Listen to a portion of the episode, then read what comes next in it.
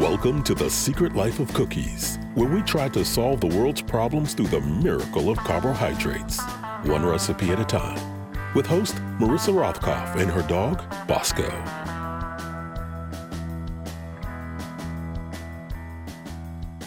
Hello.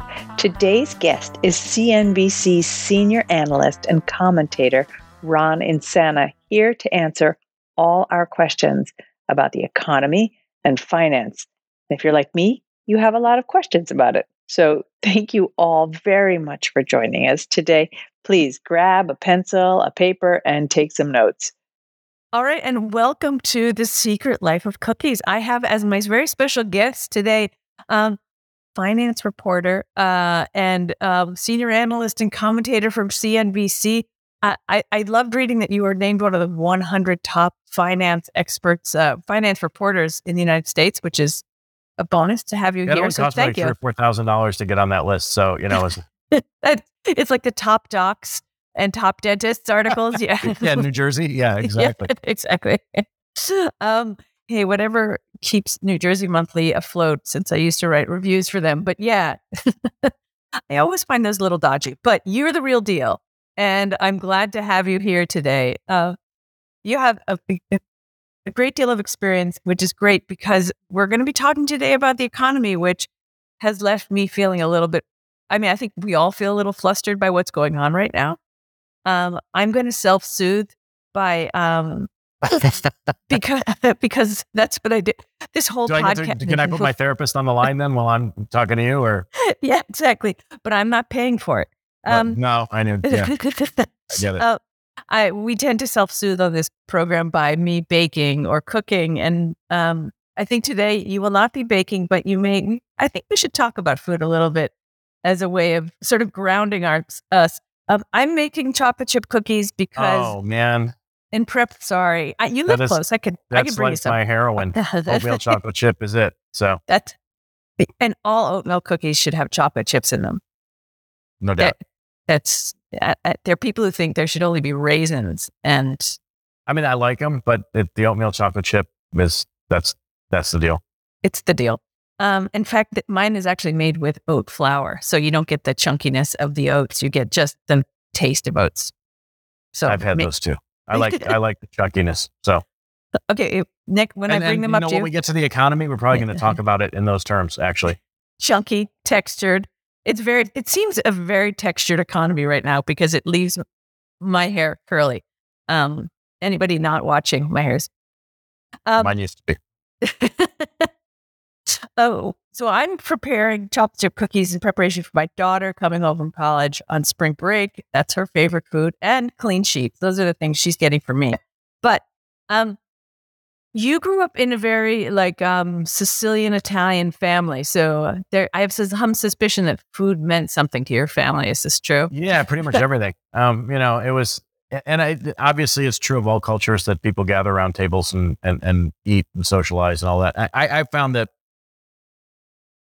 in addition to that, I think, and and I don't know if it's peculiarly Italian, um, but but food is everything.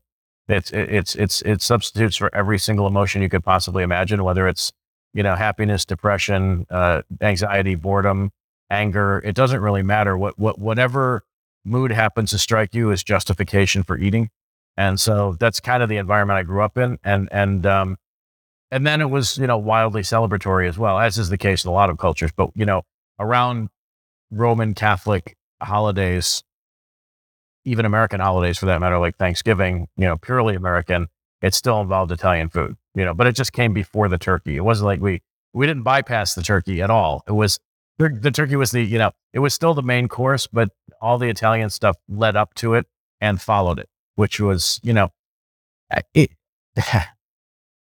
a bit gluttonous, I would imagine, and and and and probably, you know, I mean, and we're not we're not Roman by any stretch of the imagination, but there's certain bacchanal feel to the whole experience at some point. yeah, I mean the traditional idea of a feast day, you know, a festival, right? That's where you get the word. Is really just that, right? And we did a lot of it. Yeah, it didn't. You know, I mean, eh, and and I'm old enough that you know there was a time when you couldn't eat meat on any Friday, not just Fridays in Lent. and you know we're saddled with Mrs. Paul's fish sticks and, and and bad tuna sandwiches. But then once Easter hit, there was an all-out assault on every form of food you could possibly imagine, and so you know uh, we're we're saddled with that to a certain extent. My kids less so than, than I, and or, or my wife for that matter, who didn't have that same experience. Did did you raise your kids to um, believe in the Italian traditions of like whatever you did? Did they eat the same foods? No, not really. My, my daughters don't talk about it. My son has been complaining of late that we did not raise him in any ethnic fashion whatsoever. And so he doesn't know what he is. He's three quarters Italian, one quarter English Irish. And he's been complaining to me that, like, you know, which I did to my mom because she named me Ronald, which is when she was pregnant with me, she was watching a movie and there was a Sir Reginald and Ronald was the derivative, the American derivative. And she was an Anglophile. So somehow I got stuck with Ron and I was like, what's the matter with Dominic or Tony or, you know, what, what, what the hell happened here that, you know, you give me an English name and I'm an Italian kid. And now my son, who's, you know, kind of relatively light haired and, and, and fair skinned is like, what am I? I'm like, well, you're mostly Italian. I he goes, we didn't. I said, no, we didn't. I said, because there are a lot of reasons why we didn't. You know, first of all, it wasn't the emotional baggage that went along with eating like that or acting like that. And, and, and two, it, my family and my wife's family fully assimilated. So it just, it is what it is. I mean, it's, you know, you can only carry it for so many generations in this country before you just basically become American. Right. Or, I, you know, I find my, I you know, grew up eating very sort of traditional American food. My mother was a housewife of the 50s and 60s and 70s, right? So she wanted to do everything from, I'm pointing at the freezer, um, everything from the freezer, uh, those sorts of things. And we eat like such a different such different tastes in my family. We eat a lot of Mexican food. We eat a lot of um, Korean food, and and I, I I can't imagine. Like you know, my grandmother didn't know what garlic was. She learned. Huh. well, we, we you know it's like we didn't know what sushi was when I was growing up. So it was you know that was a late ad, um, and we didn't get a shot at Indian cuisine. And part of my early part of my life was in Buffalo, New York, and I remember we got a Mexican restaurant uh, called Pepe Tacos, which did not resemble Mexican food in, in the classic sense, but it was all we had. And so, but you know, we didn't order in. There was no DoorDash. You know, the only places that delivered were pizza joints, which is technically kind of Italian, even though it's not.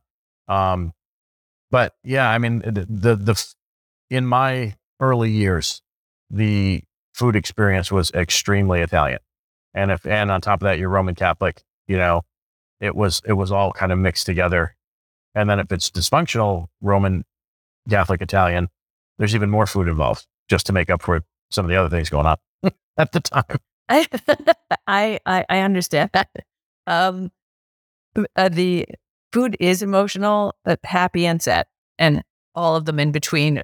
And to other people, it's like you shouldn't eat your feelings. I'm like, I really, I just, I don't get that. I, I well, Italians and Jews share that particular aspect of it. That yeah, yeah, that's that. Yeah, the, the Brits don't do it, and for good reason because their their food's horrible. But I mean, um, that's I'm not going to let my husband hear that he's British. But uh, it's gotten better. It's gotten better. It's gotten it's better. Gotten better. It's got a lot better than my first trip there. Yeah. That's yeah, a lot. The, the sandwiches and butter with uh, unidentifiable meat were, were a little strange in the early '90s, but it's it's gotten a lot better. Yeah, and hot dogs from a jar and and canned hamburgers. I don't even want. I I have to stop. I said, don't, I'm sorry. I'm sorry. It's a happy food show, not a bad one. Um, I, like, I like the bad food idea. That's actually probably a decent series. We, I totally could do bad food because I grew up with, um, I didn't have real mashed potatoes until I got to college. It was Hungry Jack or nothing. Yeah. Yeah. We, we had real ones, but then I, I think when my mom went back to college and then started also working, there was the occasional box stuff that got mixed with whatever it was, milk or water. And yeah, not the same. Not, not the same. But do, is there a dish that you miss? A dish that you want to make? Is there something that you you wake up at the middle of the night and you're like, if only I had? Is there something like that? No, my, my wife actually makes everything that my mother made only better. So I don't have um, that gap she can make, and, and I'll say it the way we said it growing up as an Italian instead of as an American, manicotti, which everybody else refers to as manicotti. She makes that as well as my mom or better. She ma- sauce better, meatballs better. Everything is pretty much, you know, So there's nothing I really miss. There's stuff that we don't do anymore. Like we don't have a you know Italian cold cut day where we make you know our homemade garlic bread and then throw everything on it and then just go nuts you know for lunch. That's something that doesn't really happen that often. So yeah, that might be one thing that I miss. Um, uh, and then you know having a great Italian bakery anywhere, and there is one in New Jersey, but there's only one. Shockingly, that would be on par on par on par with what I experienced in Buffalo. And yeah, I mean, do you want to name it desserts, for me? Because I have um, I have one. Um, I have one for you. That, I've got my wife off camera. What's the name of the place? The Italian bakery that we go to. That you like? That I picked up all that stuff. Rispoli in Ridgefield Park. Okay. Okay. That's a good joint. Good joint. And closer to me uh, is a place called Manarello's Bakery. And then they have one on Route 46 that has a different name that's more Italian. And these are the real deal from Italy. And their stuff is really, really good. Yeah. The only other place is Ferrara's on in Little Little, just off Mulberry Street. That's, you know, but, and I, look, I mean, for a lot of reasons, I don't eat a lot of cannoli anymore. So, you know. but it's, it's, it, but in the middle of the night, you want to know if there's a decent cannoli somewhere. That's somewhere, my feeling. Anywhere, anywhere somewhere. within what you know driving distance, absolutely. Although, as you know, as as part of our conversation, I, I imagine the notion of food being more expensive right now is going to come up um, because everybody's dealing with inflation of some sort. So, exactly, um, the price of eggs. I, I which reminds me, actually, I need to put absolutely two, two. crumbled. We've had a Humpty Dumpty. We had a Humpty Dumpty moment in eggs. They're less than half where they were uh, at the peak, and part of that was avian flu, which forced U.S. you know chicken producers to cull the herds pretty dramatically, and part of it was transportation and energy costs. But from what I've just seen recently, egg prices are crashing, cracking, whatever you want Crash. to say, and um, they're breaking and, down. Yeah, they're breaking down. Yeah, and um, that part of the you know, supply chain is getting normalized again. So that you know that that kind of inflation is disappearing pretty quickly. There are other kinds that are very sticky on travel and hotels and restaurants, but but grocery items are probably going to start coming down pretty noticeably in the next couple months. I think a lot of people would find that um, a good thing. Um, well, it's, I'm it's a, a regressive I, tax on middle and lower income folks, so right. it just makes it that much harder, you know. Um, and I think our, our uh, President Biden just came out with his budget today. Yes, he did. Um, it's been a very t- uh, a, a, very good week for you to be on. We've got Mr. Powell and we've got Mr. Biden telling everybody that the uh, richest Americans are now going to get, he wants them to be taxed. I'll say wants them to be taxed 25%. Well, never going to happen because the Republicans, Republicans are in control of the House for the next two years. So it's, it is what we used to describe as a debt on arrival budget. And there, it, it is ladled with, just to continue with the food metaphors, nothing or salted with um, nothing but tax increases. And so, and the one thing that we don't get any relief on is the, the salt uh, deduction cap, which is still stuck at $10,000. That's going to, I think, revert in 2025, where we can then write off state and local property taxes and things like that um, at full value. Right now, that's capped at $10,000. But his budget has, yeah, as you say, a minimum 25% tax on on billionaires. There's a, a roll uh, increase in capital gains taxes for people who make a million dollars or more. Um, that they're rolling back they want to roll back uh, the, there's a loophole for hedge funds and private equity um, investment firms uh, that's known as the carried interest loophole. They get taxed at a different rate. And I think they're trying to roll back 1031 exchanges, which would affect real estate pretty dramatically. Again, none of this will happen in the next two years. And unless there's a fully Democratic Congress that's got you know enough of a majority and a Democratic president to push stuff like this through, just not on the table for till 2025. I mean, to me, it's much more of a sort of like political gambit on his part, anyway. Like, look, sort of positive, like uh, what I would do for you if I became president again. Again, yeah. Look, I, and I don't, I don't disagree with some of it. I uh, taxing long-term capital gains at ordinary income rates discourages investment, and I would be disinclined even for people making over a million uh, to face that tax. I don't care how they tax billionaires. I mean, if Jeff Bezos can spend five hundred million dollars on a yacht and that just be one of his four or five yachts. I don't care if he coughs up 25%. I do worry about tax on unrealized gains because very difficult to administer if you're holding stock and then you have to pay stock on uh, pay taxes on stocks you haven't sold. That becomes really messy. And then the question is, do you also then are you allowed to write off unrealized losses? So it, it has always been a two way street. And so, I, not to get way too far in the weeds here, but it's it's it's a really problematic set of tax policies. I raising the corporate tax rate, fine. You know, they, they corporations are flush; they can do what they want with with uh, you know with their cash right now, which is buy back stock and raise dividends, so they could afford to pay a slightly higher tax rate. He's pushing it back to 28. I think 25 is probably the right number from the current 21. Uh, on average, I think they pay 11 or 12 percent uh, in, in, the aggregate. So I don't care about that stuff. I it, discouraging investment at a time when we're attempting to onshore uh, a lot of you know advanced manufacturing and things like that. That that just puts a chill on all of that stuff because it means people won't put money to work in the areas that we want to build out. And so I don't think that's I don't think they fully thought that through. Yeah, I sort of wondered about that possibility, like how do you bring things in and encourage it uh, the way things are going. And do um, it at the same time that the Fed's still raising rates. I don't think you want to have a really restrictive Fed fiscal policy while the Fed's tightening what we like to call monetary policy or just raising interest rates, to put it more simply. That's that could be a double that would be a double whammy for the economy. And, and it, you have to time that better than than just saying, yeah, we're going to do this over the next 10 years while the Fed's still tight for the next one or two. Yeah. Um, I, I um, come to you as someone who's uh, never taken economics. I studied lots of other things. both, actually. but well, I, I actually would like to know how did you get into this? What brought you in, and then we'll start talking about what's really going what's going on topically. But I want to have a sense of what brought you here. Yes, it was entirely unintentional. So um, it's been a 39 year detour, um, and I'm, I'm, working to fix that right now. But uh, when I graduated college with a degree in film production, I could find not a single job in Los Angeles. My family was not connected. I did have a friend from high school, very close friend, who was working at the Financial News Network, which was the forerunner of CNBC. It was the first business I remember, channel, yeah.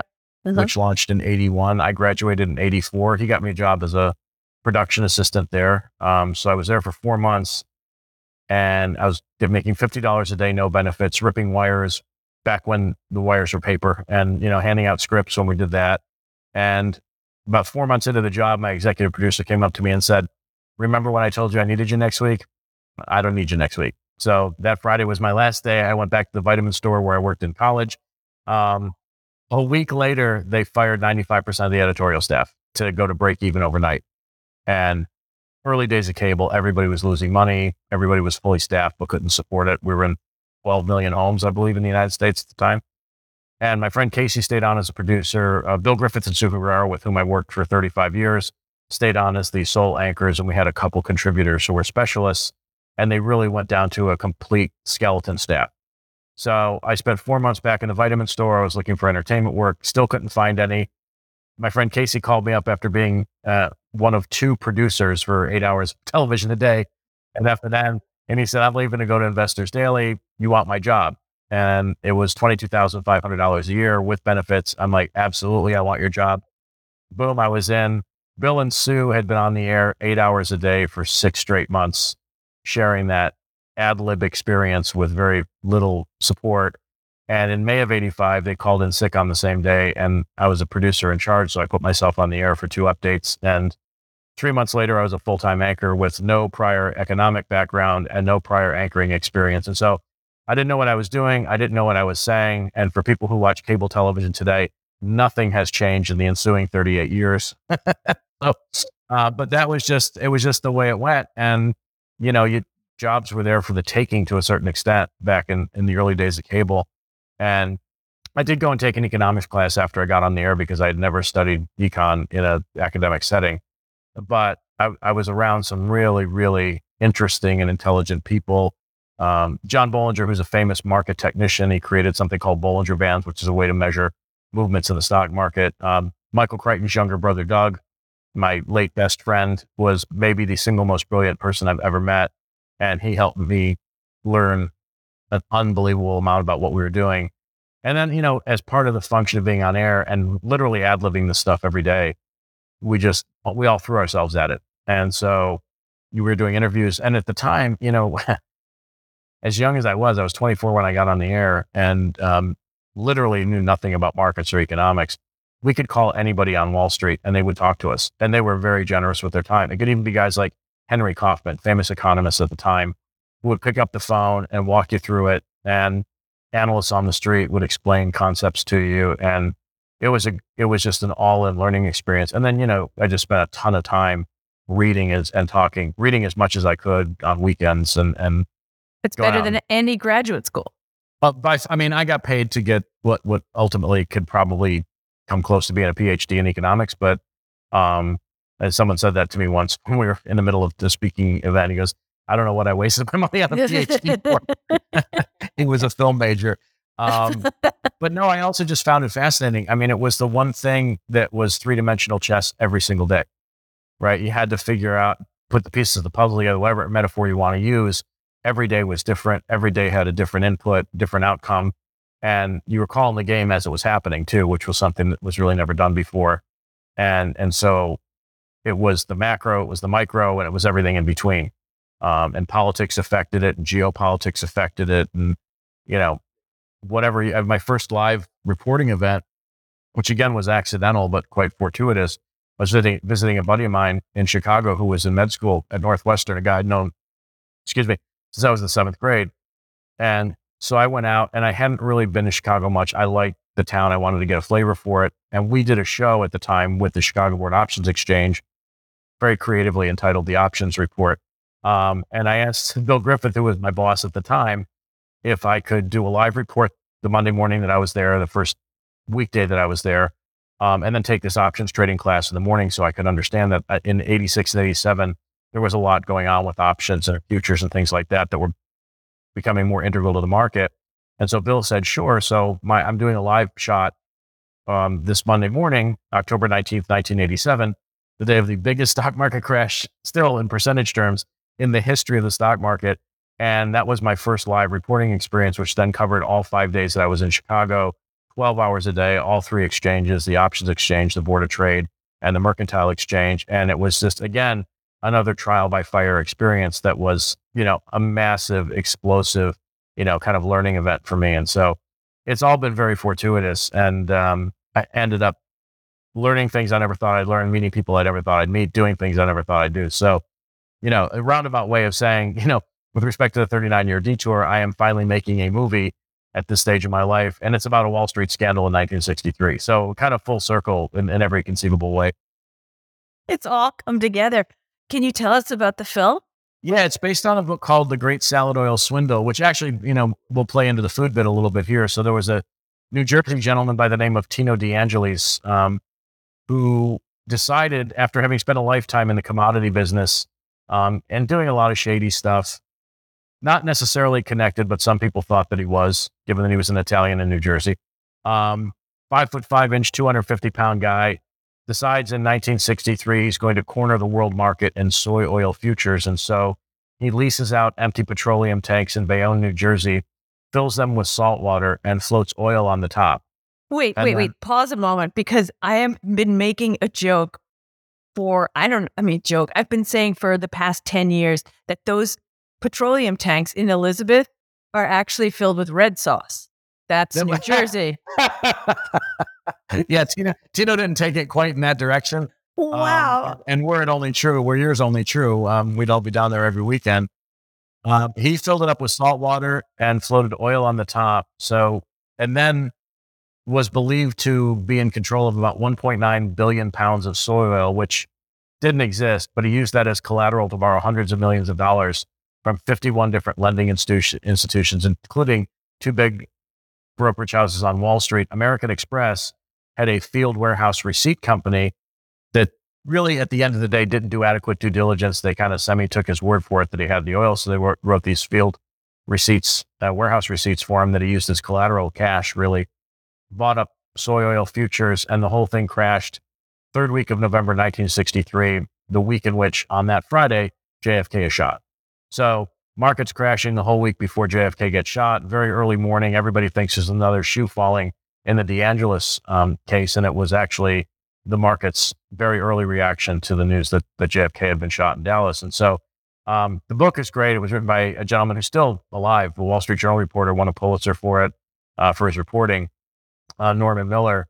And so I optioned the book from him four years ago. And we're just now in the process, finally, I believe, uh, moving forward on on making the film up in Toronto, and and uh, hopefully we'll be done and be ready for the fall, which will be the 60th anniversary of, of both those events, the salad oil swindle and, and JFK at the same time. Oh, this sounds fantastic. It's a great story. I mean, and and again, it it speaks to the repetitive nature of scandals on Wall Street, and this was the biggest since 19 the 1920s, um, but was obviously overshadowed for for good reason. But then you get, you know, you get all the scandals in the 80s, the 90s. You get then the Sam Bankman-Frieds, the Elizabeth Holmes, the Bernie Madoffs, all of that stuff. It's all the same story with different faces and all varying levels of complexity. This being in my mind, the single most deceptively simple scandal I've ever seen in my life. And the, the flip side is that Warren Buffett um, looked at American Express and their liabilities in this crisis and decided that, unlike what other people felt, was not enough to unmoor the company. And so he bought the stock. It was his first big, big investment, and it turned Buffett Partners into Berkshire Hathaway. So the the flip side of that story is out of chaos comes opportunity. And so while Tino goes off to jail, Warren becomes Warren, you know? Man. So somebody won off of. Yeah. And you, and you usually do if you're smart, right? If you're smart enough to figure it out. And, and honestly, there's the, the, the tip for Warren, and it, this is a little bit in the weeds as far as the stock market is concerned. The stock certificates for companies like American Express and Wells Fargo had one word on them that Warren had explored, and it was assignable which meant if the company ran into any trouble, shareholders would have to cough up capital to make up for any shortfalls. And so all the trust companies that owned American Express at the time were forced to sell the stock at a discount. He swooped in and bought it up and made an absolute killing on it. And so that's just that kind of smarts that, you know, you find that little nugget that says, oh, yeah, they have to pay $90 million. Who cares? Their revenues are strong. Everybody's going to be selling the stock in a panic. I'm going to step in and buy it. Wow. That is, a, there are a lot of lessons there. Yeah, a uh, lot, uh, a lot, a lot. um, but the word chaos sort of brings me back to today. Yeah, which, it's chaotic. Yeah, it's chaotic. And so we have, um, you know, for those of us as ignorant and as I am, and I suspect there aren't that many as ignorant as I am, but we have, and I was reading. Um, I, will beg to differ, but go on. Thank you. I promise not to be self deprecating. I promise not. Anyway, um, the New York Times article that I was looking at, one of them showed that inflation is more stubborn and that economic momentum is stronger than expected. And the quote that follows that is says unsettled and confused policymakers. Me too. Yeah. So well, all of us. Uh, uh, is there, why is the situation so unusual? Well, it, unusual is a better word than unprecedented because we, we've gone through massive shocks before that were, you know, either war related, health related, economic related. This isn't the great financial crisis where you had the financial system collapse. Um, this isn't, uh, you know, a simple stock market crash that can be really quickly fixed with, you know, an adjustment in interest rates, reliquifying the banking system, and so on. This is a dual set of shocks. It's the pandemic and the war, so we have not seen that combination in our lifetime. So you have to go back to 1914, 1918 for both those things to have happened at the same time. The inaptly named Spanish flu had actually started here and, and World War One. And when you came out of those disruptions, if you will, and, and, you know, like all the attendant um, loss of life, economic disruption, supply, to the extent that supply chain disruptions mattered then, and they did, um, you saw in both the periods after World War One and World War Two, you saw a rapid increase in inflation as the economy came out of periods of depredation or disruption. Demand snaps back, the government steps in. Inflation in 1947 was 20%. In 1918, 1919, it was double digits, and then settled back in after a period of time. Now, there were demographic differences, and there were a lot of differences between all of these periods. The, the analog that all the economists are using right now is the 70s. I prefer the post-war analog. Everybody's worried about a wage price spiral and the and the Fed making the same mistakes they made in the mid 70s when the economy rolled over. They were fighting inflation, then they cut rates again, and inflation picked back up. That's the current worry. And the economy is so fractured in a certain sense where you have a recession real estate, you have a manufacturing real estate, but post pandemic, you've got travel, leisure, and hospitality booming, right? Get on an airplane, they're all full Go to an airport, just absolutely packed. Go to a restaurant, can't get a table, you know, blah, blah, blah. And part of that is behavioral finance. People are working three days a week in the office and effectively now have four day weekends. So they can work from anywhere. So they're going anywhere when they can. And it, it's got nothing to do with anything other than this kind of profound and structural change that we're seeing in the economy. And we're short people, which is driving up wages because the pandemic took a million one individuals, 500,000 of whom were working age. 3 million people retired, 2 million women left the workforce for a period of time. And so there are all these different distortions, which is why it feels chaotic. It's why we have goods inflation falling, services inflation going up, the Fed's raising rates, the real policy tools that we would use to correct a shortage of, of workers, because we also have a bit of a baby bust, would be comprehensive immigration reform. That ain't happening. Um, so there are all these different things. And the only policy tool we have at our disposal at the moment is the Fed slowing the economy with higher interest rates because we're not getting comprehensive immigration reform. Millennials are not going to have 22 year old babies that just jump into the workforce. And, you know, we do have some technology that's replacing labor, but that's not happening at a pace that is bringing wages back down or bringing wage inflation back down so the Fed can stop raising rates. So, yeah, it is chaotic. It's crazy. And in my mind, there's no single descriptor of the economy that works right now. It's not a uniform uh, a series of events that you can kind of des- describe the overall economy with, you know, one word. At this point in the podcast, we must bid farewell to our non subscribers. Thank you all for listening. If you'd like to become a subscriber to the Deep State, you'll enjoy perks that unlock special conversations only available to members and not just for the secret life of cookies, but for all the Deep State Radio podcasts. Thank you all for joining us. I hope you have a great week. Ron Insana can be found on CNBC and Twitter at Ron Insana. If you can find me on Substack at marissarothkopf.substack.com and on Twitter. And if you can, please, please leave a review in the Apple Store. The more reviews, the easier it is for others to find the podcast. Wouldn't that be nice? I think so. So I thank you very much. Have a great week from me, Bosco, Calvin, and the very fluffy Clyde.